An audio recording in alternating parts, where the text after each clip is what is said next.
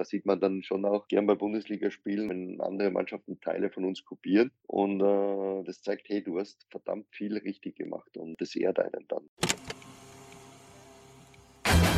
Moin und viel Spaß bei Kabinengespräch, dem Podcast von Moritz Zinken und Lukas Schibrita. Wir sind zurück, wie der glorreiche FC Schalke 04 in der Bundesliga. Und damit hallo und herzlich willkommen zur neuesten Ausgabe Kabinengespräch. Wie fast immer mit dabei, mein Kollege Luki. Und ja, Luki, ich glaube, ich muss dich erstmal fragen, wie geht's dir um diese frühe Uhrzeit? Sind da die Systeme überhaupt schon bei dir hochgefahren? Ja, jetzt in den Semesterferien ist das natürlich ein bisschen schwierig, diese Uhrzeit, aber ja klar, du kennst mich doch, ich war schon seit 6 Uhr wach, darüber lassen auch diese Augenringe von mir nicht hinwegtäuschen. Ich war schon 10 Kilometer laufen, habe schon meditiert ein bisschen, Journal geschrieben, kennst mich doch, aber nee, Spaß beiseite. Ich bin seit 8 Uhr wach ungefähr, aber die Systeme sind auf jeden Fall hochgefahren für diese heutige Folge. Und ich bin auch froh, dass wir es endlich mal wieder geschafft haben, neben deiner Tätigkeit bei Sky und meinen Planungen jetzt für das Auslandsjahr, was ich bald begehen werde, eine weitere Folge aufzunehmen, denn das ist schon ein bisschen was her seit der letzten Folge. Und das machen wir heute mit einem sehr interessanten Gast. Du sagst es, wir haben heute den Head of Goalkeeping des aktuellen Tabellendritten Union Berlin zu Gast. Herzlich willkommen und Grüße nach Berlin, Michael Gspurning. Ja, guten Morgen Moritz, guten Morgen Luki. Freut mich, dass ich bei euch bin.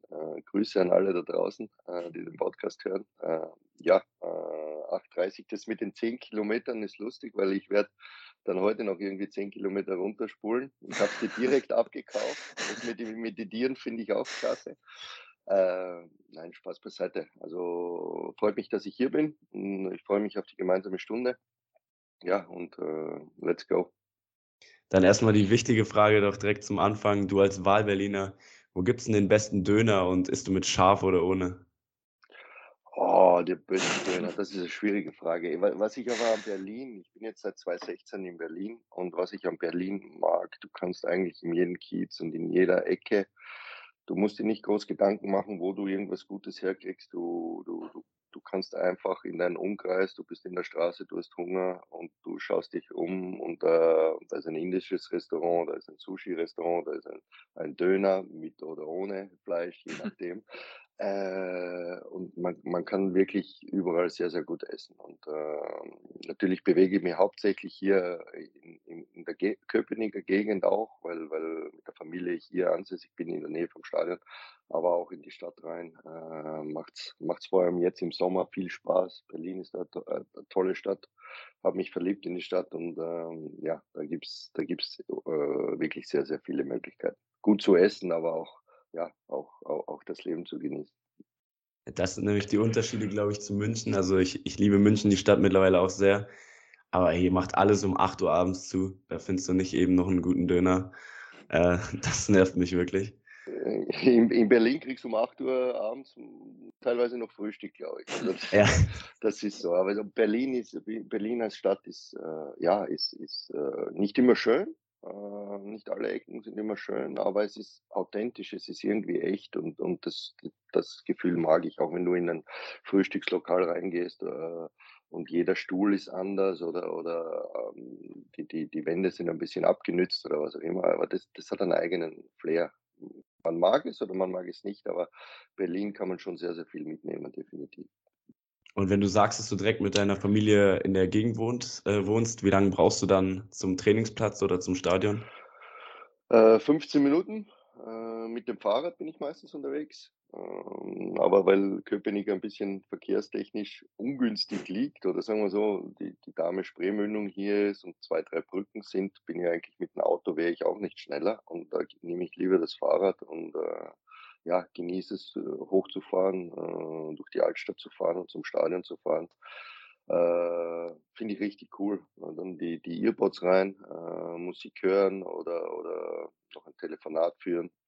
Oder beim nach dem Training, nachmittags, dann nochmal die Heimfahrt genießen, die Dinge vom Training durch den Kopf gehen lassen oder sonstige Dinge. Das hat auch was. Also diese Nähe zum Arbeitsplatz, das weiß ich sehr zu schätzen. Sehr schön. Jetzt aber die Erste richtig wichtige Frage, Michael.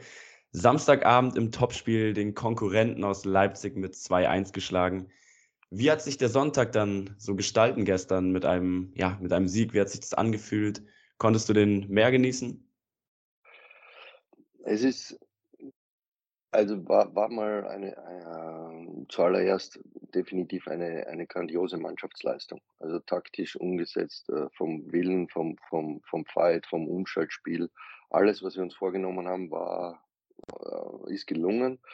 Aber als Trainer, natürlich genießt du den Sieg. Und solche Siege sind gegen Top-Clubs sind nie normal und dürfen auch nicht normal sein. Und natürlich haben wir nach dem Spiel immer zusammengesessen und haben uns gefreut und uns ausgetauscht. Aber als Trainer denkst du schon wieder, okay, guckst du die Szenen durch, da denkst du, jetzt auf meine Schützling bezogen, was kannst du besser machen, wo kannst du anders agieren? Und da bist du eigentlich abhaken, wieder sachlich drinnen im Thema, wo sind Punkte, wo du dich verbessern kannst, und du arbeitest das dann ab und bereitest auch schon vor wieder die Besprechung eben, die Teambesprechung oder die Besprechung mit den Torhütern. So ist der normale Ablauf. Also natürlich freuen wir uns, aber wir sind dann auch so wieder, dass wir sagen, okay, Analyse des Spiels und dann geht's weiter. Klingt jetzt vielleicht ein bisschen unromantisch, aber es ist einfach so. Und so sind wir gestrickt im Trainerteam auch und wir wissen, okay, nächste Aufgabe Schalke, wird deswegen nicht leicht. Aber natürlich Saisonstart mit 3 Spielen, 7 Punkte im Pokal weiter ist natürlich top. Und wie gestaltet sich jetzt der Übergang in die neue Woche? Abgesehen ja jetzt von unserem Podcast-Termin zum Beispiel. Was sind so heute zum Beispiel deine Aufgaben im Verein? Was macht ihr? Macht ihr wieder Training oder direkt eine Analyse auf den nächsten Gegner oder wie sieht's aus? Wir haben, wenn wir jetzt Samstag das Spiel gehabt haben, ist Sonntagvormittag Spielersatztraining für die eine Mannschaft, die anderen regenerieren. Da behandle ich die Spielszenen auch und bereite das Spiel nach. Habe auch gestern schon die Videoanalyse gemacht mit Freddy vom Spiel. Manchmal kann es aber auch sein, dass wir erst die unter der Woche machen. Das hängt davon auch ab, wie es uns beiden zeitlich passt oder beziehungsweise wie wir es gestalten wollen. Da sind wir sehr flexibel oder dann nehme ich die Torhüter auch mit ins Boot. Dann ist heute wirklich, ist auch frei, ist ein Ruhetag, ist jetzt einer der wenigen, die wir auch in den nächsten Wochen haben werden, weil durch die englischen Wochen, die dann jetzt beginnen mit Europacup, wird es dann schwierig, dann gehst du eigentlich Reise, Spiel, Regeneration, Training, da werden wir schon viel unterwegs sein, das haben wir letztes Jahr Gott sei Dank schon kennengelernt, das werden wir dieses Jahr versuchen gleich gut umzusetzen wie letztes Jahr. Aber in der normalen Woche jetzt wäre morgen dann eben wieder so ein Einstiegstraining, wo ich die Torhüter größtenteils bei mir habe. Da können wir sehr viel im Komplexen arbeiten, komplexe Spielsituationen durchmachen oder eben wir suchen uns einen Schwerpunkt raus oder ich suche einen Schwerpunkt raus, wo ich denke, okay, da können wir uns Zeit nehmen und viel dran arbeiten. Dann ist Dienstag der Arbeitstag quasi, oder Mittwoch, sorry, der Arbeitstag, wo wir zweimal Training haben. Da geht es Kleinfeldspiele, Torschuss, so in die Richtung. Und dann geht es Mitte der Woche, also Donnerstag, Freitag, geht es dann taktisch voll auf Schalke los. Quasi einmal unser Spiel, einmal defensiv, einmal offensiv. Und Freitag, also beim Abschlusstraining, ist auch noch Taktik. Und dann geht es eben ab nach Gelsenkirchen. Und dann ist Samstag das Spiel und dann wieder Sonntag. Spielersatztraining.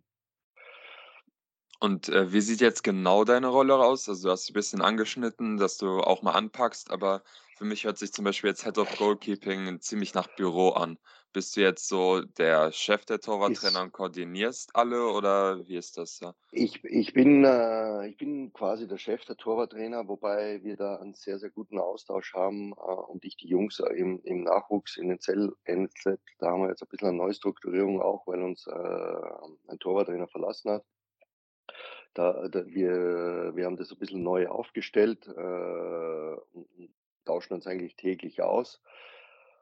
Absprache natürlich mit dem U19-Torwarttrainer ist am ehesten wegen Janik Stein, den Torhüter, der pendelt zwischen den Profis und der U19. Unten die Organisation, die macht mit Niklas Knežević auch einen Torwarttrainer, der auch nebenbei die U17 über hat. Das ist ein bisschen mehr auf mehrere Schultern verteilt, das Ganze. Wir tauschen uns aus, auch wöchentlich oder zweimal im Monat mit einem längeren Videocall, wo wir Themen, die uns alle beschäftigen, gröber aufarbeiten. Und die Detailplanung, die passiert dann im NLZ. Und ich bin aber ständig im Austausch mit denen, wie wir Sachen sehen. Wir besprechen die Spiele nach. Ich bin natürlich auch involviert oder mache gemeinsam mit dem U19-Torwarttrainer die Spielnachbereitung für den U19-Torhüter.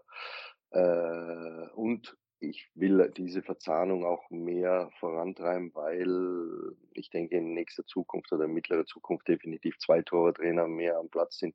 Und da kommen nämlich schon ein-, zweimal einen zweiten Torwarttrainer auch dazu aus dem Nachwuchs, weil es einfach Sinn macht, wenn du zum Beispiel Taktik hast im Stadion und dann hast du aber 2 Torhüter übrig, dass die nicht, dass du die Zeit auch nutzen kannst und eben dich vielleicht splittest oder Übungen neu kreierst. Also das ist die Zukunft und da schaue ich sehr drauf, dass wir da gemeinsam arbeiten. Büroarbeit, ja, ist natürlich auch viel Trainingsplanung, Trainingsgestaltung, Trainingsdokumentation, auch im Bereich was gibt's Neues, also so Fortbildung. Ich habe jetzt auch bei Input First angemeldet für einen Neuroathletikkurs, solche Sachen. Dann fällt natürlich auch Scouting in meinem Bereich, wo ich immer einen Überblick haben muss über was passiert gerade am Markt, was natürlich für einen Einzelnen sehr, sehr schwierig ist. Aber kommen immer wieder auch Sachen rein von den Scouts, die denen angeboten werden oder den Spieler, die den Sportdirektor angeboten werden. Das ist auch zu bearbeiten. Also, und dann natürlich Gegnervorbereitung. Und also, du siehst, es gibt genug Sachen, wo auch Büroarbeit vorhanden ist. Und es wird dann in den englischen Wochen natürlich auch mehr Fokus auf das Tagesgeschäft, die Trainingsplanung und die Spiele liegen. Wenn dann eher Zeit ist, dann kümmert man sich eben eher um die Sachen, okay, Scouting beziehungsweise organisatorisches oder Fortbildung. Wir haben das Ergebnis eben schon angesprochen, wenn wir nochmal auf Samstag zurückschauen. 2-1 gegen RB gewonnen. Jetzt habt ihr ein Tor kassiert. Erstmal, wie sehr ärgert das dann nochmal zusätzlich euch vom Trainerteam, beziehungsweise dann noch eben Frederik Rønnow? Und zweitens, wie detailliert analysiert ihr dann das Ganze? Also dieses Gegentor nach einer Ecke, wo Rønnow meiner Ansicht nach etwas verhalten reagiert, rausläuft, dann wieder einen Schritt zurückgeht. Vorher im Spiel muss Ryerson schon einmal nach einer kleinen Unsicherheit auf der Linie klären. Sind das so die Szenen gewesen, die ihr euch dann zusammen angeguckt habt? Genau, also es werden einmal alle Szenen, wo die ihn betreffen, aber das muss auch gar nicht, da muss auch gar nicht der Ball in der Nähe sein, beziehungsweise es kann auch viel Stellungsspielsachen sein. Alle Szenen, die fehlen oder Kommunikationsdinge, die kriege ich einmal gesendet vom Videoanalysten. Das sind so pro Spiel 40, 50 Szenen. Die gehe ich dann mal durch einzeln, dann mache ich mal auch also eine grobe Statistik, okay, was hat den Torhüter, was war seine Aufgabe, wie viele Pässe hat er spielen müssen, aber da gehe ich eher ein auf qualitative Pässe, also wie viele Passaktionen waren gut, wo wir eine Kette überspielt haben oder wie viele Passaktionen waren eben nicht so gut, wo er vielleicht einen Fehlpass oder einen Ball ins Out geschlagen hat, das gehe ich einmal durch, grob einmal, okay. Was war in dem Spiel? Und dann geht's in die Detailanalyse und schaue ich mir die einzelnen Szenen genau an und beachte, okay, was können wir ändern? Tore sind da, natürlich hat man emotional an größeren Stellenwert drauf, aber Tore werden dann eigentlich, vielleicht ein Tick detaillierter analysiert, aber alle Szenen sind eigentlich vom Prinzip her gleich wichtig, weil Sachen dahinter sein können, die das nächste Mal so sind. Und beim Gegentor, Freddy hat das wirklich überragend gemacht in Mainz, dass er bei Ecken gekommen ist, die 6 Meter vor dem Tor gewesen sind und rausgekommen. Da war der Mindset richtig gut. In diesem Spiel hat er sie bei den Ecken einen Tick locken lassen. Kann auch durchaus sein, dass bewusst so gespielt worden sind. Das sind alles Bälle, wo du nicht rauskommen, wo wenn du rauskommst, du sehr viel Risiko nimmst. Es wäre beim Gegentor nicht nötig gewesen, dass er da rauskommt. Wo aber definitiv Verbesserungspotenzial ist, dass er sich hat locken lassen und den ersten Step nach vorne macht. Und da war dann eigentlich, bringt er sie da in eine ungute Position, dass er dann nicht reagieren kann. Also Eckbälle weg vom Tor war gut. Und er lässt sie dann nach vorne locken und ist dann so in einer Red Zone, wo er eben nicht mehr richtig auf den Kopfball reagieren kann. Und da wäre einfach besser gewesen, cool zu bleiben, hinten stehen zu bleiben. Aber obwohl wir sehr dieses offensive Spiel forcieren wollen, weil er auch schnell ist, er gut Dinge wegnehmen kann, er ist mutig. Also das wollen wir schon forcieren, weil es einfach in Summe mehr bringt. Und dann nimmt man auch solche Tore in Kauf. Aber das kann man definitiv, haben wir das angesprochen, ja, und dann heißt es umsetzen. Und in dem Fall ist es ein bisschen Inhibitationstraining, das heißt, den ersten Impuls zu unterdrücken, sondern wirklich zu reagieren auf den Ball. Und das wird Thema sein, auch die Trainingswoche über, und so analysiert man es und dann abhaken, aber nicht emotional hängen bleiben in der Situation jetzt, weil es gibt im Spiel so viele Situationen, wo du anders agieren kannst, und ja, einfach mitnehmen, daraus lernen, und die Jungs setzen es dann eigentlich auch sehr, sehr gut hin. Aber alles braucht immer Step by Step Zeit, und es waren jetzt wirklich 3 hervorragende und starke Spiele. Dieses Spiel war jetzt nicht in der, wie soll man sagen, im Gesamtbild nicht das, was er sich auch selbst erwartet. Aber okay, umso schöner, wenn du gewinnst, und es kommen die nächsten Spiele. Und dann zeigt er wieder die Leistung von vorher. Aber wenn du sagst, dass das jetzt Bestandteil vom Training diese Woche wird, ja, wie kann ich mir das dann vorstellen? Wird dann auch jetzt, werden dann Ecken auf ihn jetzt vermehrt diese Woche geschlagen? Oder? Nee. Es ist so, du darfst auch nicht irgendwas zu, was soll man sagen, schau an, letzte Woche, wie viele Torwartfehler waren, die waren schlimmer als das jetzt, als einen falschen ersten Step machen. Du darfst dann auch, du musst daran arbeiten und darfst aber nicht zu sehr in die Thematik reingehen, dass sie irgendwas verfestigt und der Torwart dann glaubt, okay, jetzt kriege ich Ecken, jetzt glaubt der Torwarttrainer, ich habe ein Eckenproblem, was nicht stimmt. Also da muss man ein bisschen vorsichtig sein. Geht eher darum, wenn ich meine Inhibitationsregeln, dass du sagen wir simpel, ja, simpel, dass du 2 Bälle hast und er darf den einen Ball aber nur berühren, wenn er mit rechts geschossen ist, sonst darf er nicht darauf reagieren. Also irgendwie, der Impuls ist ja da, ich reagiere auf was, aber ich muss irgendwie durch eine Trainingsmethodik versuchen, ihn dazu zu bringen, dass er wartet und nicht reagiert auf den Ball. Das wäre zum Beispiel in diese Richtung. Okay, also auch viel kognitiv mit Kopfsache arbeiten. Ja, definitiv, also ich glaube, ist kein Geheimnis mehr, dass das vor allem heutzutage sehr, sehr viel im Kopf entschieden wird. Wir haben auch viel im Torwartbereich, auch mit ihm jetzt am Physischen gearbeitet, da hat er einen Riesensprung gemacht nach vorne, vor allem in der Robustheit, Stabilität, und im Kognitiven muss man immer daran arbeiten, weil Entscheidungen, es geht immer um Entscheidungen. Klar, du brauchst die richtige Position, auch da können schon Fehler liegen, aber du musst es richtig wahrnehmen, du musst es richtig scannen. Da ist schon der nächste Step, wo Fehler passieren können, und dann musst du die richtige Entscheidung treffen und dann noch die technische Ausführung. Also ist sehr komplex alles, wie man in einer einzelnen Situation reagieren kann, und da versuchen einfach die Torhüter besser zu machen im Umgang, und das ist die Zielsetzung oder meine Zielsetzung.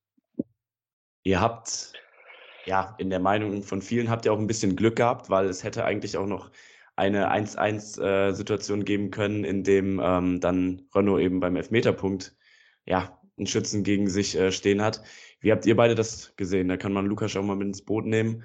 Ja, die Szene Trimmel gegen Werner, das hätte auch gut Elfmeter geben können, oder? Also ich habe es live gar nicht so mitbekommen, muss ich ehrlich gestehen. Ich habe nur dann die Diskussionen gehört, und ich glaube, der Trimi hat es ja gut gesagt. Es gibt Schiedsrichter, die Elfmeter geben. Wahrscheinlich mehr als die Mehrzahl gibt den Elfmeter.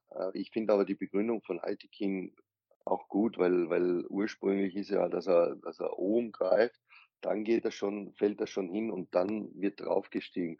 Also ich bin da schon, auch, finde es gut, wenn man einer Logik folgt. Und wenn man zum Beispiel die Elfmetersituation mit Christensen gegen Eintracht Frankfurt auch, wenn man stur sagt, ja, Kontakt war da, Elfmeter, dann muss es auch Elfmeter geben. Aber ich sage, so wie er hingeht, er streift ihn an außen und das ist nicht der Auslöser fürs Hinfallen. Kontakt ist da, ja, aber ist es wirklich dann der Auslöser? Und auch da finde ich, dass es gut, dass es eben kein Elfmeter war. Nächste Situation war mit Christensen natürlich auch gegen Gladbach, wo er dann zu spät kommt und mit der Faust hinkommt.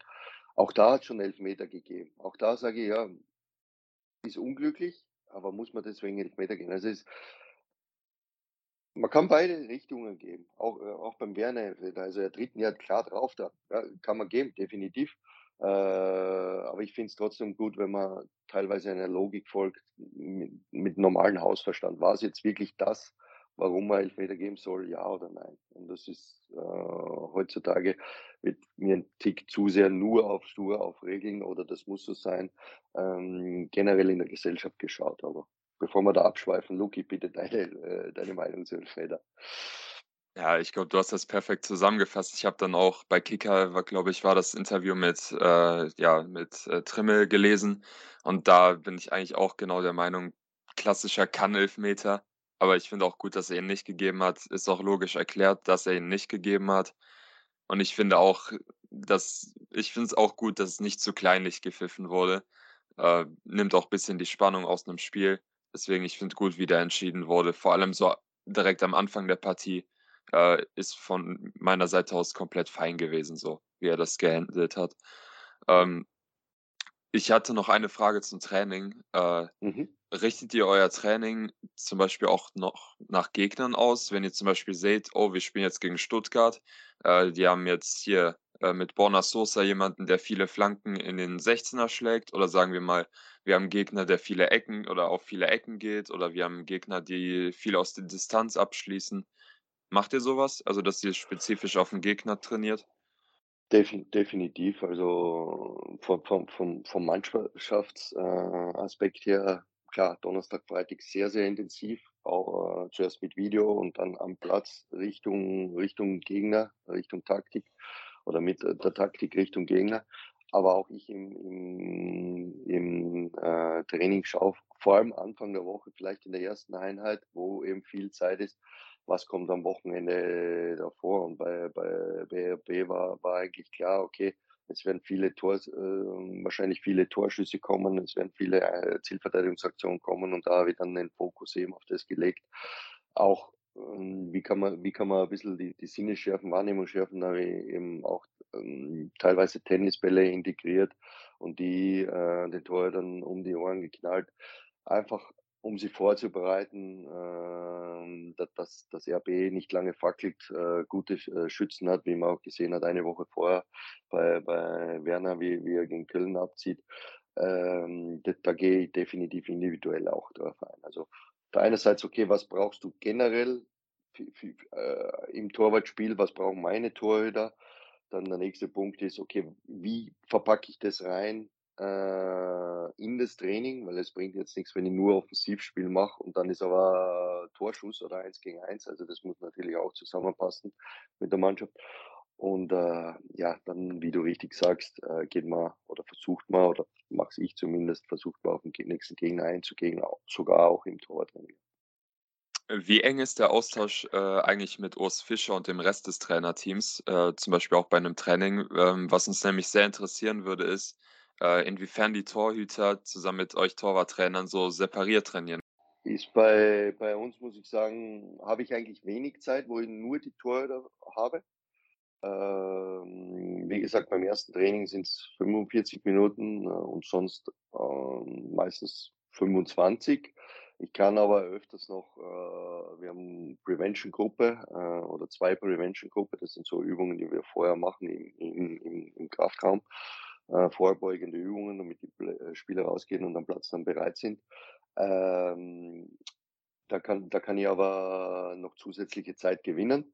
Dann ist aber viel eigentlich integriert, und was ich auch positiv finde, vor allem beim Offensivspiel, wenn sie da Technik unter Druck, also so Rondo mitspielen und da als Wandspieler agieren, finde ich immens wertvoll, weil sowas kann man schwer simulieren. Man kann simulieren, ja, aber da brauche ich, glaube ich, 30 Minuten und du kriegst nicht die gleiche Intensität hin, als wenn sie 4 mal 2 Minuten dort mitspielen. Also da ist ein Zeitgewinn und du hast dann qualitativ definitiv einen Gewinn. Und ich mag das, wenn die Tore integriert sind. Ich mag es auch bei der Taktik dann, wenn wir zusammen sind, dann ist auch gut, dann will ich auch immer dabei sein, weil natürlich das Zusammenspiel Torhüter, Verteidiger, da sind viele Punkte, die man absprechen muss, und man sieht ja, wie wir defensiv eigentlich gut zusammenarbeiten, und da bin ich auch gerne im Austausch mit den Verteidigern zum Beispiel, um deren Sichtweise zu hören. Also das finde ich schon gut, und ich glaube, man kann aber auch, da ist es ein bisschen abhängig vom Cheftrainer. Wenn der Cheftrainer jetzt die Torhüter sagt, na, er braucht es jetzt nicht und ich habe eine Stunde Training, ja, dann ist es so, dass ich versuche, aus der Stunde das Beste rauszumachen. Da ist er der Chef, klar. Und dann muss ich als Spezialtrainer mich schon richten nach dem, was er hat. Definitiv. Urs Fischer ist ja, sag ich mal, in Fußballerjahren schon recht lange jetzt Trainer bei Union. Was zeichnet ihn aus und wie ist es, mit ihm zusammenzuarbeiten? Also ich muss sagen, es ist mit ihm wirklich, er ist ein toller Chef. Er ist ein toller Chef, weil er arbeitet sehr akribisch, er lebt es vor. Wir sind aber generell im Team auch so, dass wir immer besser werden wollen. Das Ganze, den ganzen Erfolg, und das geht ja seit 5 Jahren eigentlich nur bergauf, dass wir den immer schauen, Fokus nächste spielen, Fokus nächste, nicht abheben, auch dieses Jahr wieder. Das Ziel kann nur sein Klassenerhalt, alles weitere, dann werden wir schauen, aber wir wissen Dinge gut einzuschätzen, und er lebt es vor, und er legt auch den Finger in die Wunde, definitiv. Er gibt sehr viel Vertrauen, also bei Torhüterentscheidungen sagt er, klar, im Endeffekt hat er die Endentscheidung, vielleicht, wenn es umgeht, wer spielt. Aber du merkst, dass er mir da sehr vertraut und sagt, hey, Micha, du bist der Spezialist, da mische ich mich nicht ein. Er gibt aber andererseits seine Gedankengänge uns mit, und sagt auch, wenn er irgendwas nachfragen will, dann fragt er auch nach, warum, weshalb, oder gibt Preis, was er über manche Situationen denkt, was natürlich auch gut ist. So bist du immer zwischen gefordert und aber auch das Vertrauen, hey, du kannst wirklich darauf vertrauen, dass er dir die Entscheidung überlässt und dich arbeiten lässt. Und das ist sehr, sehr gut. Und er ist auch einer, und das ist eine Stärke, der Dinge mit der Mannschaft anspricht, bevor irgendwas entstehen kann. Also er ist da sehr feinfühlig und weiß, okay, jetzt steht eine schwierige Reise an, oder irgendwas läuft nicht optimal nächste Woche, oder dort ist ein Termin, der nicht unbedingt reinpasst jetzt. Deswegen spricht er das gleich an, um der Mannschaft quasi auch die Alibis zu nehmen, wobei da der Austausch mit dem Mannschaftsrat auch sehr, sehr stark ist, vor allem natürlich mit Trimmel oder mit Rani Kedira. Also das macht schon eine Stärke aus, die tragen das auch dann weiter. Da ist schon offene, klare Kommunikation, und auch nach Leipzig. Einerseits Top-Sieg, andererseits sagen wir, ja, im Spielen mit dem Ball können wir noch Schritte nach vorne machen, und das muss uns bewusst sein. Oder müssen wir Schritte nach vorne machen. Und das, so arbeiten wir, und so ist unser Geheimnis, kann man ja nicht sagen, aber so ist unsere Arbeitsweise. Und die liebt er natürlich vor. Und wie ist er dann auch so privat drauf, oder wie ist so dann die Atmosphäre? Weil ich schaue mir öfters auch wegen des Jobs seine Pressekonferenzen an. Und die sind wirklich für mich somit die erfrischendsten, weil sie eben ziemlich kurz gehalten sind. Er antwortet auch knapp, zwischendurch kommt dann so ein Schmunzler und ja, so ein Dad-Joke würde man es wahrscheinlich bezeichnen. Ist es auch genauso, also du fängst an zu grinsen, wahrscheinlich auch genauso dann im Training und in der täglichen Arbeit, oder? Muss man schon sagen, dass bei uns, wir sind ja ein bunter Haufen, wir sind Urs als Schweizer, dann der Co-Trainer ist Österreicher, ich bin Österreicher, Böni ist zwar lange beim Verein, aber ursprünglich Bayer. Wir sind da ja, bei uns läuft schon ab und an der Schmäh oder oft, sagen wir so, wie wir Österreicher sagen, also da ist schon viel Spaß auch dabei, weil Spaß und Freude gehört dazu, ne? Aber immer, ja, wenn Arbeit ist, ist Arbeit und klar, aber wir wissen ganz genau, da ist auch Spaß dabei. Also es ist auch so, du fühlst dich auch wohl. Es war im Trainingslager zum Beispiel, wenn wir am Abend dann zusammensitzen, Trainingsbesprechung für den nächsten Tag. Ja, da war auch so, uns ist ein bisschen das Dessert ausgegangen, sagen wir so, oder es war zu wenig am Dessert. Dann hat der Videoanalyst unbedingt geglaubt, nein, er ist in Österreich, er braucht einen Kaiserschmarrn.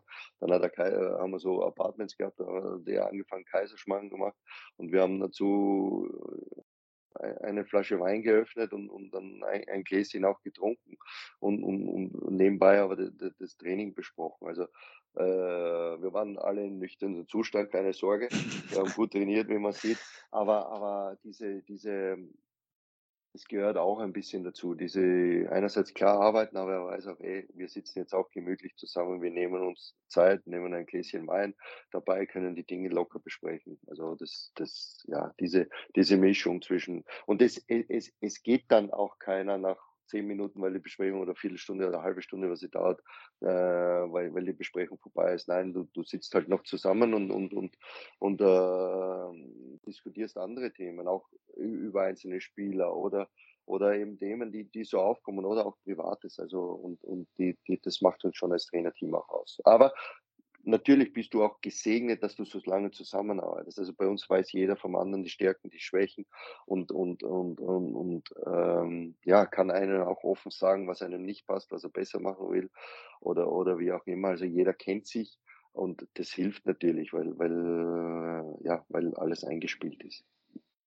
Jetzt war die Situation ja so, dass du schon vor ihm bei Union warst. Kam er dann eigentlich auf dich zu und hat gefragt, ob du weiter als Torwarttrainer machen willst unter ihm?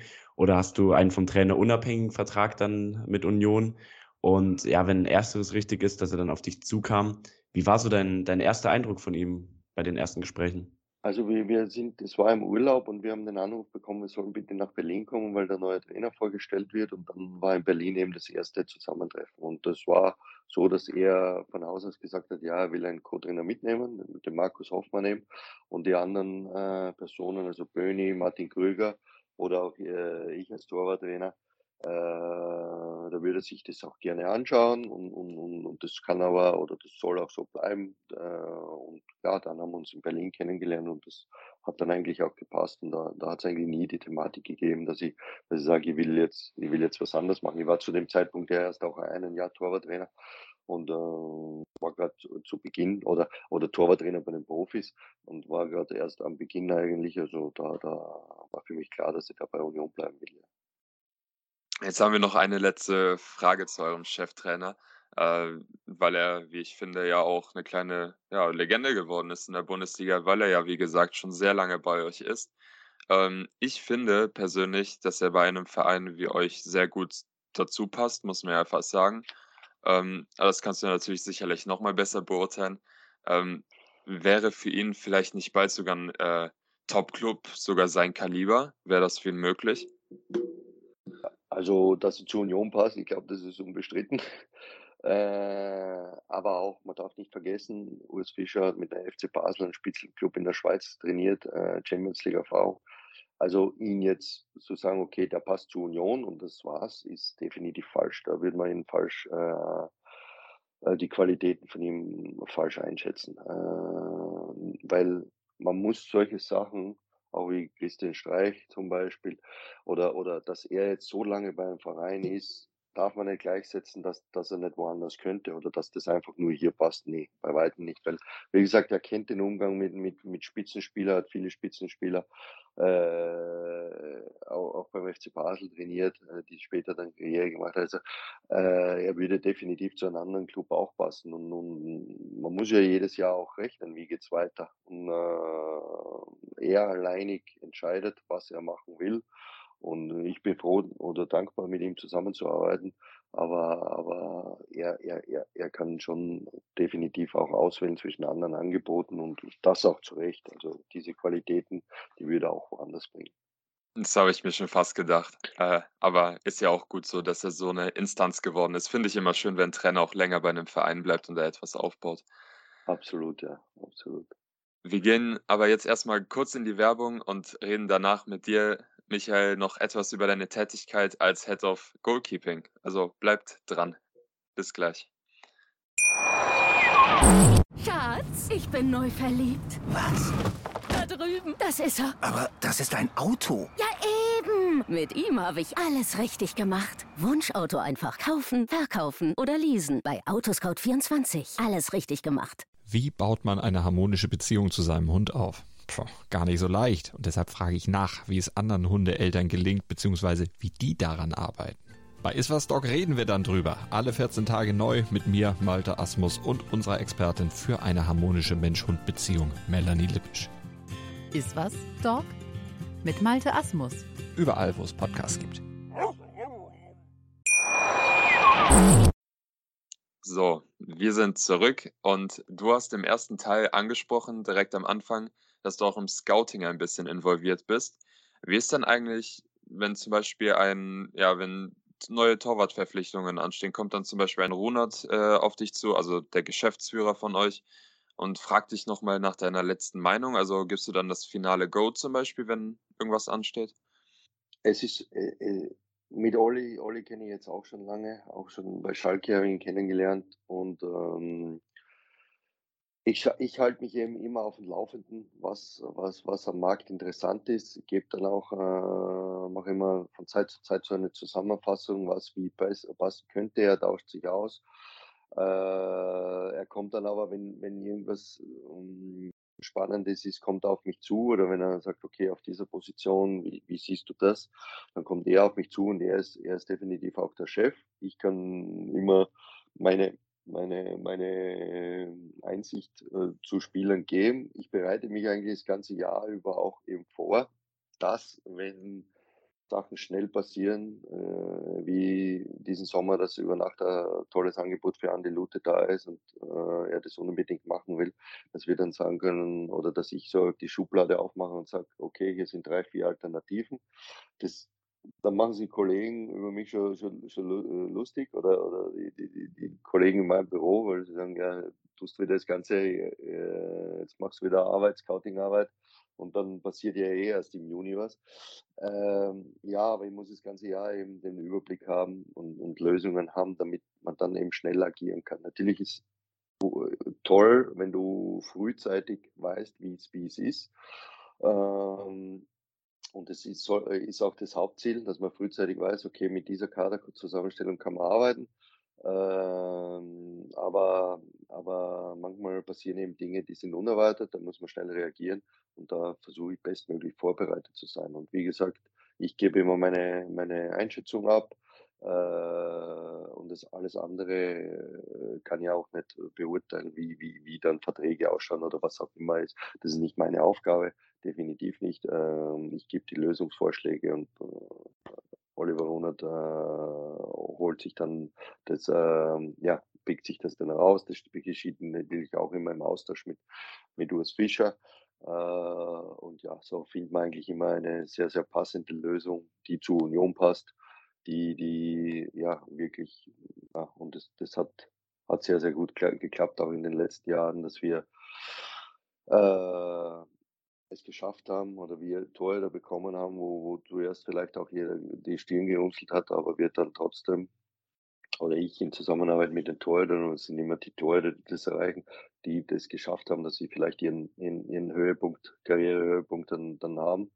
Und das macht dann auch Spaß, mit Torhütern zusammenarbeiten, die vielleicht nicht irgendwo immer erste Wahl wo waren, aber zu beweisen, hey, was in ihnen steckt. Und das ist so, war bei Rafa so, bei Andi, der war auch jahrelang unterschätzt, und teilweise war es bei Freddy auch so. Und es ist schön, wenn das in die richtige Richtung geht und man sieht, dass man auch mit wenig Mitteln auf dieser Position sehr viel erreichen kann. Eine Verpflichtung, die vielleicht nicht so gepasst hat, war vor 2 Jahren Loris Karius. Nach einer anfangs guten Zeit in Mainz, ich meine, wir kennen alle seine Karriere, wie es dann lief in diesem CL-Finale zwischen Liverpool und Real Madrid 2018. Bei euch hat er dann in 4 Ligaspielen ja 3 Spiele zu 0 gespielt. Warum hat es dann bei euch nicht zu mehr gereicht? Wie hast du ihn erlebt in der täglichen Arbeit?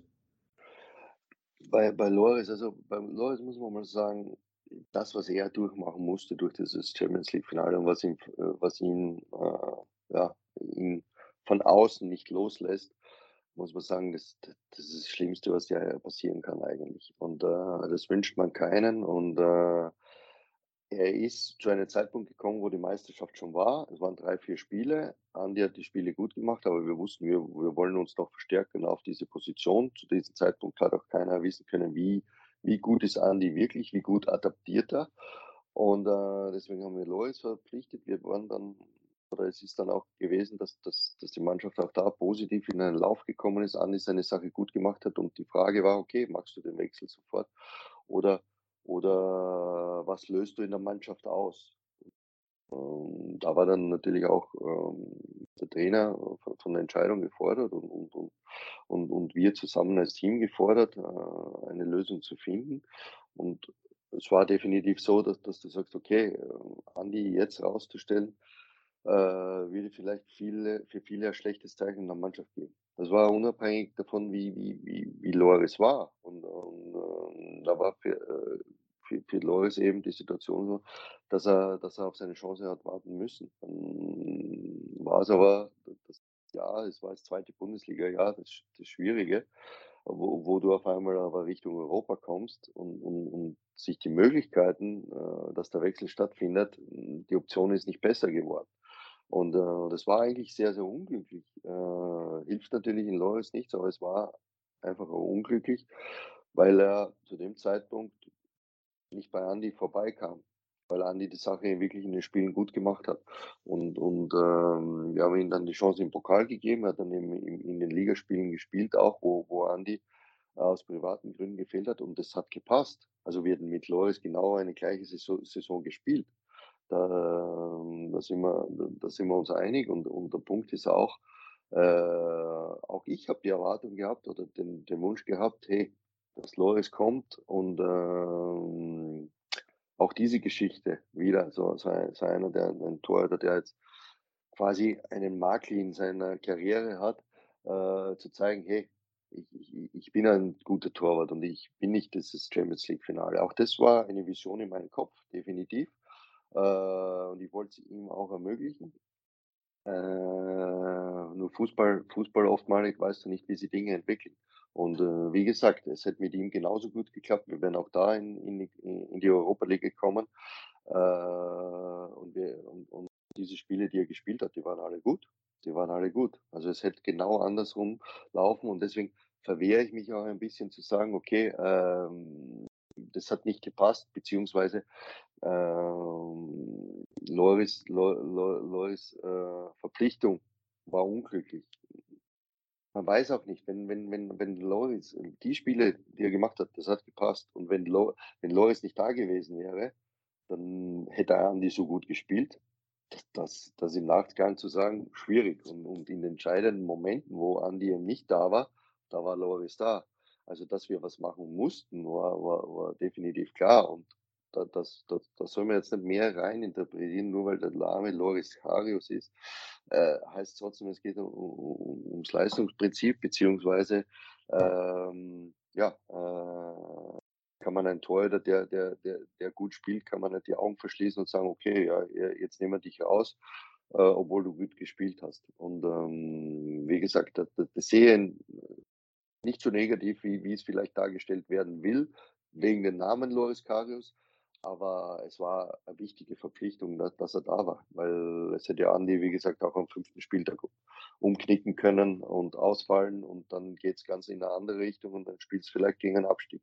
Also solche Sachen können schnell passieren und dieses Risiko wollten wir nicht gehen und deswegen war das absolut richtig. Für Loris natürlich Pech, aber oder er hat sich mehr vorgestellt, aber okay. Das Jahr darauf hat er leider jetzt auch nichts. Bei Liverpool keine Einsatzzeit. Ich hoffe für ihn wirklich, weil er ein guter Typ ist. Ich hoffe, dass jetzt irgendwas aufgeht, dass irgendwas klappt. Und ich würde es ihm von Herzen gönnen, dass er nochmal nach oben kommt. Ein paar Worte wollten wir nochmal einer kleinen Institution bei euch bei Union widmen. Jakob Busk ist ja schon seit 7 Jahren bei euch im Verein, kam aber seit 4 Jahren, wenn ich es richtig gesehen habe, nicht mehr zu einem Pflichtspieleinsatz. Jedoch nimmt er anscheinend seine Situation als Ersatzkeeper sehr gut an und scheint auch ein sehr guter Mensch zu sein, wenn man das so von außen als Laie betrachten kann. Was zeichnet ihn aus? Also was gibt er euch zum Beispiel als Trainerteam oder auch den anderen Keepern an Erfahrungen mit? Was zeichnet ihn aus, dass er so lange bei euch ist, aber dann doch vielleicht nicht zum Einsatz kommt? Also Jakob darf man nicht vergessen, ist vor allem auch ein sehr guter Torhüter. Jakob ist ein sehr guter Torhüter, hat auch sich damals in der 2. Liga bewiesen, dass er Spiele machen kann, und ich hätte kein Bedenken, dass Jakob Bundesliga spielt. Er fühlt sich sehr wohl in Berlin, das ist natürlich ein Hauptpunkt. Er sagt, okay, er kennt den Verein, er fühlt sich jetzt sehr wohl, er ist auch zum 2. Mal Papa geworden, da ein Umzug ist schwierig. Er hätte noch schon oder wäre schon gerne woanders hingegangen, auch wo die Möglichkeit zum Spiel hat, aber auch die Optionen waren jetzt nicht so, dass er sagt, okay, er will weg. Und für die Mannschaft ist er seit Jahren unglaublich wertvoll, weil er sitzt ja auch im Mannschaftsrat, weil er jeden Tag im Training versucht, sein Bestes zu geben und auch den anderen Torhütern hilft, unterstützt. Also da ist er wirklich ein wichtiger Team oder Part für das Team, definitiv. Und für mich persönlich, ich war noch Mitspieler mit ihm, für mich ist er auch ein Freund, und er wird immer ein bisschen eine Sonderstellung bei mir auch haben, aufgrund dessen, weil er mir noch zusammengespielt hat und ja, ich ihn als Mensch und auch sportlich sehr schätze.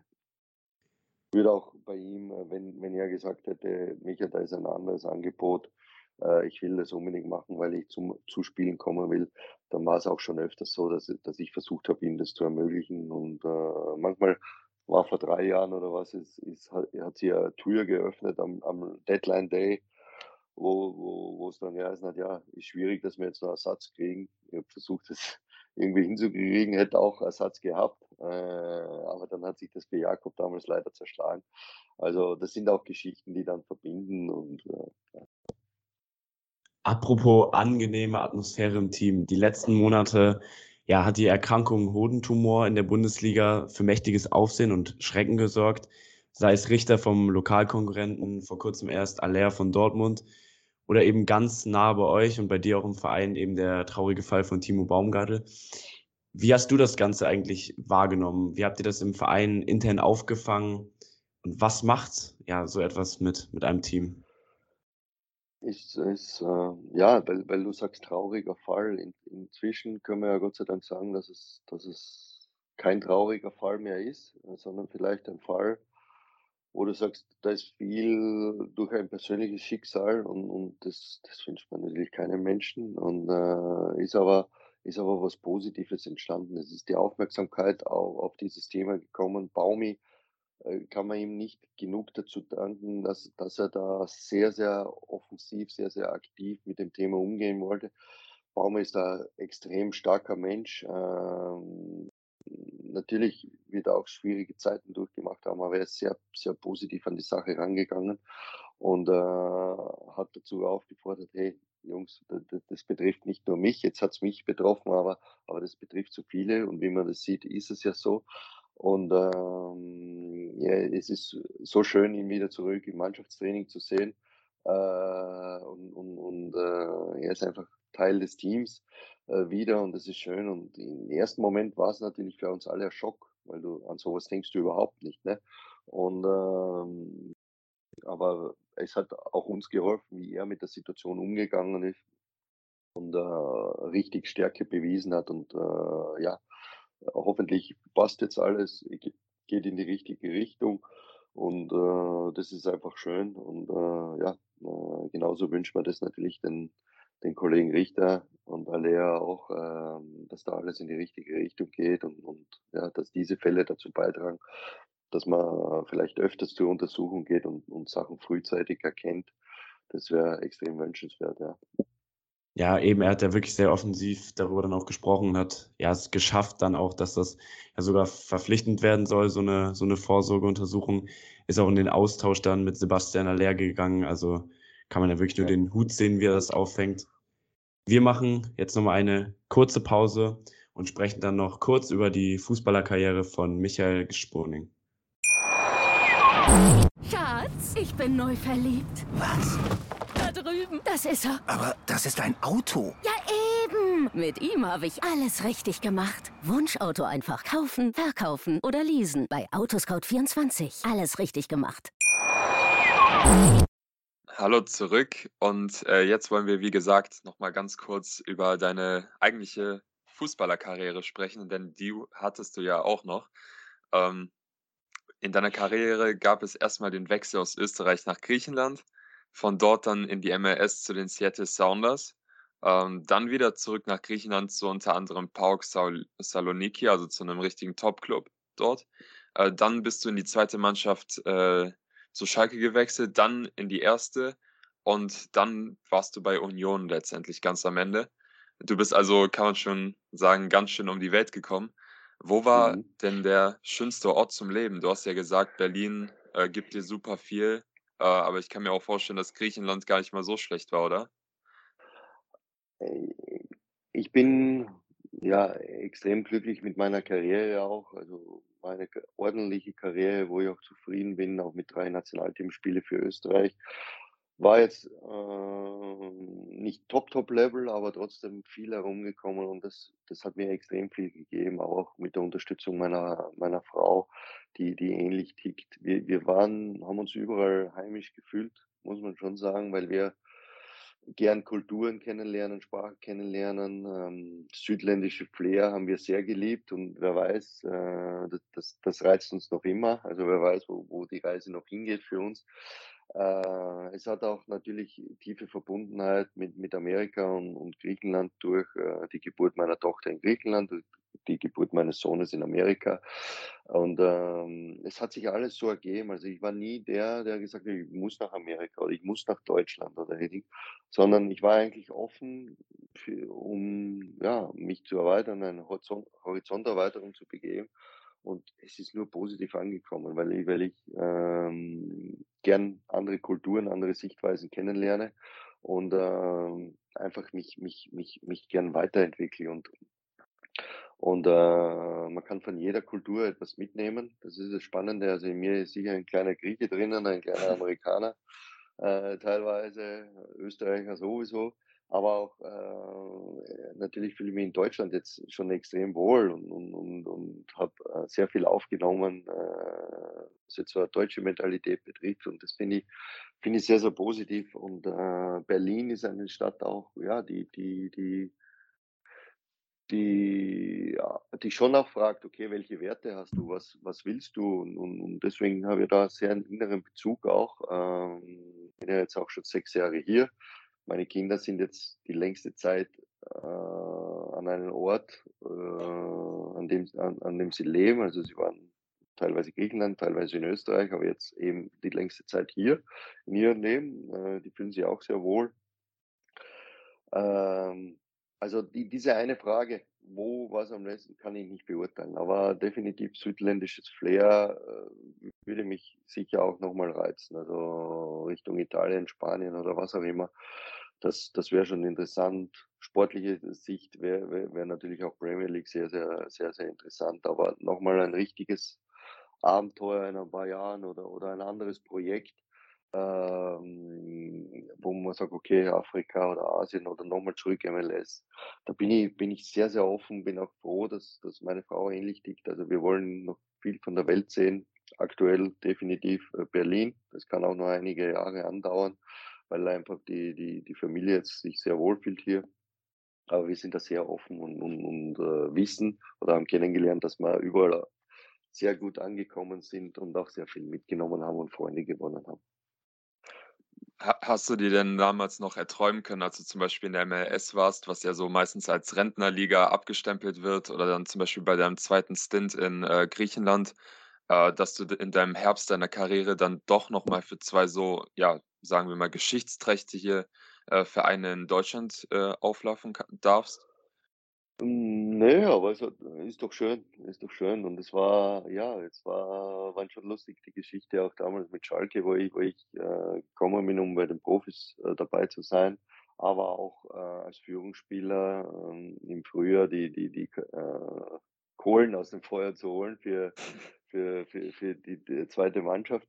Und ist ja leider ein bisschen was bei der Anmeldung schiefgegangen damals, und sonst wären nach den ganzen Ausfällen von Fährmann und Kiefer wäre reingerutscht. So war ich im Frühjahr eigentlich nur für die Amateure spielberechtigt. Aber das war auch eine tolle Erfahrung, auch mit Gary Asamoah zusammen da am Platz zu stehen und das wirklich, wir waren glaube ich im Winter 4 Punkte oder 6 Punkte hinten und das dann noch zu schaffen war toll. Und dann im Sommer bin ich hochgerückt als Nummer 2 zu den Profis. Das erfüllt dich dann schon mit Stolz, wenn du im Herbst der Karriere wirklich nochmal zeigst, hey, ich kann das. Und habe dann auch in einem Interview mit der Schalker Zeitung dann auch gesagt, ja, bin wahrscheinlich der älteste Spieler, den die Knappenschmiede je hervorgebracht hat, damals mit 32, 33. Also auch in dem Alter geht noch was vorwärts, definitiv. Und dann hat sich eben die Möglichkeit Union noch ergeben, auch als Backup-Keeper. Plus habe ich auch mein Studium fertig gemacht, Sportmanagement-Studium. Und eben angefangen auch im U19- und U17-Bereich als Torwarttrainer zu arbeiten, wo es zu Beginn auch nicht so klar war, ob es in diese Richtung wirklich geht, aber da habe ich wirklich die Zeit nutzen können. Familie war in Österreich, habe mein Studium fertig gemacht, war bei den Profis dabei und habe auch noch zusätzlich Torwarttraining gemacht. Also das war schon eine coole Zeit auch, und ja, wie gesagt, viel mitgenommen und schön. Ich habe nicht den wirklich den Weg, wo man sagt, okay, so schaut ein Fußballerweg aus, aber das habe ich schon gewusst damals mit dem Schritt nach Amerika, weil da war Panathinaikos an mich dran, war aber in einer schwierigen Phase zu dem Zeitpunkt und dann war Seattle sehr um mich bemüht und dann habe ich gesagt, nein, ich will diesen Schritt wagen, und dann bin ich eben nach Seattle, Amerika, habe aber genauso gewusst, okay, dann wird es fürs Nationalteam wahrscheinlich nichts mehr, wo ich zu dem Zeitpunkt noch Teil des Kaders war. Aber ich habe gesagt, das will ich machen und aus, fertig. Und wie gesagt, kann mich jetzt nicht beklagen und finde es einfach nur spannend, dass es so gelaufen ist. Jetzt hast du gesagt, dass du und deine Frau dann natürlich auch viele Kulturen kennengelernt haben, indem ihr so viel rumgereist seid. Jetzt habt ihr aber eben auch verschiedene Fanszenen kennengelernt. Und dann besonders jetzt, die wichtigste aller Fragen, was hat dich denn mehr berührt? Union oder Schalke? Ist schwierig zu vergleichen. Also beide Vereine sind, und das ist ja, was dann so eine große Feldkultur ausmacht, sind speziell. Und deswegen sowas zu vergleichen, soll man eigentlich auch nicht machen, weil auch dieses heißblütige in Griechenland mit PAOK ist auch speziell. Schalke ist einfach ein Riesenclub in Europa, ist so, mit einer Geschichte, Riesenfanbase. Und Union hat definitiv den Stellenwert auch, wo man sagt, das ist ja einzigartig, allein wegen dem Stadion, allein wie wir eigentlich immer unterstützt werden, dass keine Pfiffe sind, das mitzuerleben, da kann man extrem dankbar sein, definitiv. Für mich, würde ich auch sagen, habe viel mitgemacht hier, beziehungsweise ich würde schon sagen, dass mit der Verein oder der Verein ist mir ans Herz gewachsen, definitiv auch. Und viele Sachen sind extrem, wo ich sage, das finde ich toll, das sind auch meine Wertevorstellungen. Wenn ich jetzt einen Punkt sagen kann, das Thema war mit Timo Werner und Dings, das finde ich dann, ist eigentlich für Union nicht würdig. Es wäre besser, wenn wir auf unsere Werte fokussieren, das Positive, was Union, das Einzigartige, was die Union ausmacht, stärker hervorbringen. Oder stärker hervorbringen brauchen wir es nicht, weil es ist stark hervor. Aber das nehmen als Punkt und nicht schauen, was machen andere Vereine, sondern einfach auf uns fokussieren, weil das ist dann Strahlkraft genug, dass die Leute eben Union lieben. Jetzt hast du ja gesagt, dass du durch deinen Wechsel nach Seattle so ein bisschen die Nationalmannschaftskarriere abgehakt hattest. Du hast es dennoch geschafft, dreimal für das Team zu zocken. Wie war das so für dein Land aufzulaufen? Ja, ist natürlich etwas Besonderes. In meinem Fall war es dann aber auch so, dass ich diese Verantwortung wahrscheinlich zu stark auf meine Schultern gelastet habe, für mein Land zu spielen und ich nicht die Leistung eigentlich abrufen konnte, die ich mir vielleicht erhofft habe und die auch möglich gewesen wäre. Also ich bin stolz, dass ich die 3 Spiele machen durfte und 2,5 Jahre oder 3 Jahre Teil des Kaders war. Aber ich muss auch offen und ehrlich sagen, dass ich mein volles Potenzial beim Nationalteam nicht abrufen konnte. Aber das ist auch eine Erfahrung, die ich dann mir jetzt als Trainer hilft, eben weiterzugeben. Dass man manche Dinge entspannter sehen soll, emotionsloser sehen soll und dann auch damit erfolgreicher ist. Als letzte Frage wollten wir das Ganze noch ein bisschen abrunden und dich mal fragen, in deiner ganzen Karriere, seitdem du Profi geworden bist, hat sich ja das Keeper-Dasein drastisch verändert, würde ich mal sagen. Also vor allem dann 2014, ich denke, du erinnerst dich da auch noch dran, selbst als Österreicher, die Leistung von Manuel Neuer damals hat ja, glaube ich, gefühlt jeder Fußballmensch im Kopf, was er da zum Beispiel gegen Algerien gemacht hat. Und man kann ja sagen, dass sich von da an das Torwartspiel schon verändert hat, hinzu, dass die Torhüter mehr involviert sind, dass sie mehr mit der Abwehrkette agieren, so schon fast als Libero teilweise hinter der Kette sind. Wie schaust du so als Keeper auf so ein Turnier und wenn du dann vor allem so eine Leistung wie zum Beispiel von Manuel Neuer dann siehst bei einer WM? Ja, es ist beeindruckend. So Trendsetter finde ich immer klasse. Man kann so viel auch von anderen rausholen. Also bei Manuel Neuer war es ja lustig. Er hat seine Ausflüge und ich meine völlig respektvoll, wie er dann den Algerier abgrätscht und den Ball einfach klärt.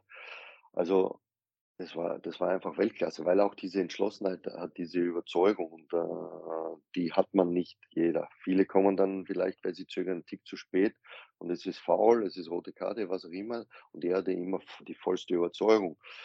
Gefährlich ist es dann aber geworden, wie der Trainer in der Kreisklasse die Jahre drauf gesagt hat, sein übergewichtiger Torhüter muss vielleicht gleich agieren, weil das geht dann nicht gut. Also man muss immer schauen, okay, wohin gehen die Trends? Wie kann ich das auf meine Keeper projizieren? Ist mein Keeper in der Lage, sowas mitzugehen oder nicht? Oder müssen wir andere Stärken finden?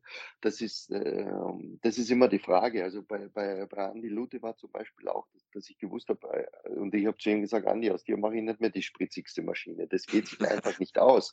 Aber was du hast, ist eine ruhige Sachlichkeit. Und wenn wir an deinem Positionsspiel arbeiten und das nahe der Perfektion hinkriegen, dann wirst du deine Quote erreichen. Und Freddy ist da wieder ein ganz anderer Typ, der von einer irrsinnigen Schnelligkeit lebt. Also das ist immer spannend und ich finde auch solche Sachen gut, wie die Torwartkette, die damals entstanden ist unter Tietze in Hamburg oder solche Punkte. Weil du musst das nicht 1:1 übernehmen, aber das sind viele Grundprinzipien dahinter, die du auch für dein eigenes Aufbauspiel zum Beispiel verwenden kannst. Und oder die Querpassverteidigung, die dann in Hoffenheim oder in Leverkusen damals unter Richter und David Thiel ein bisschen hervorgekommen ist, das ist heute Standard, was damals eben neu gesetzt wurde. Und solche Sachen finde ich eigentlich cool. Tausche mich da extrem gerne mit anderen Kollegen aus und ja, 2, 3 Geheimnisse sieht man auch, dass das übernommen werden, die du selbst ein bisschen im Kopf gehabt hast. Das finde ich dann auch spannend, finde ich auch gut. Und auch, aber das bezieht sich jetzt nicht nur auf die Arbeit mit den Torhütern, sondern auch mannschaftsweise. Also da sieht man dann schon auch gern bei Bundesligaspielen, wenn andere Mannschaften Teile von uns kopieren. Und das zeigt, hey, du hast verdammt viel richtig gemacht und das ehrt einen dann. So, wir danken dir für die ganzen vielen interessanten Einblicke, die du uns gegeben hast und wünschen dir natürlich noch viel Spaß für die Saison. Ist ja noch lange, vor allem dann auch noch in Europa. Ja. Und vor allem wünschen wir euch, dass ihr diese Saison natürlich viele Spiele ohne Gegentore haben werdet. Danke sehr auch von meiner Seite, Moritz. Okay, danke sehr.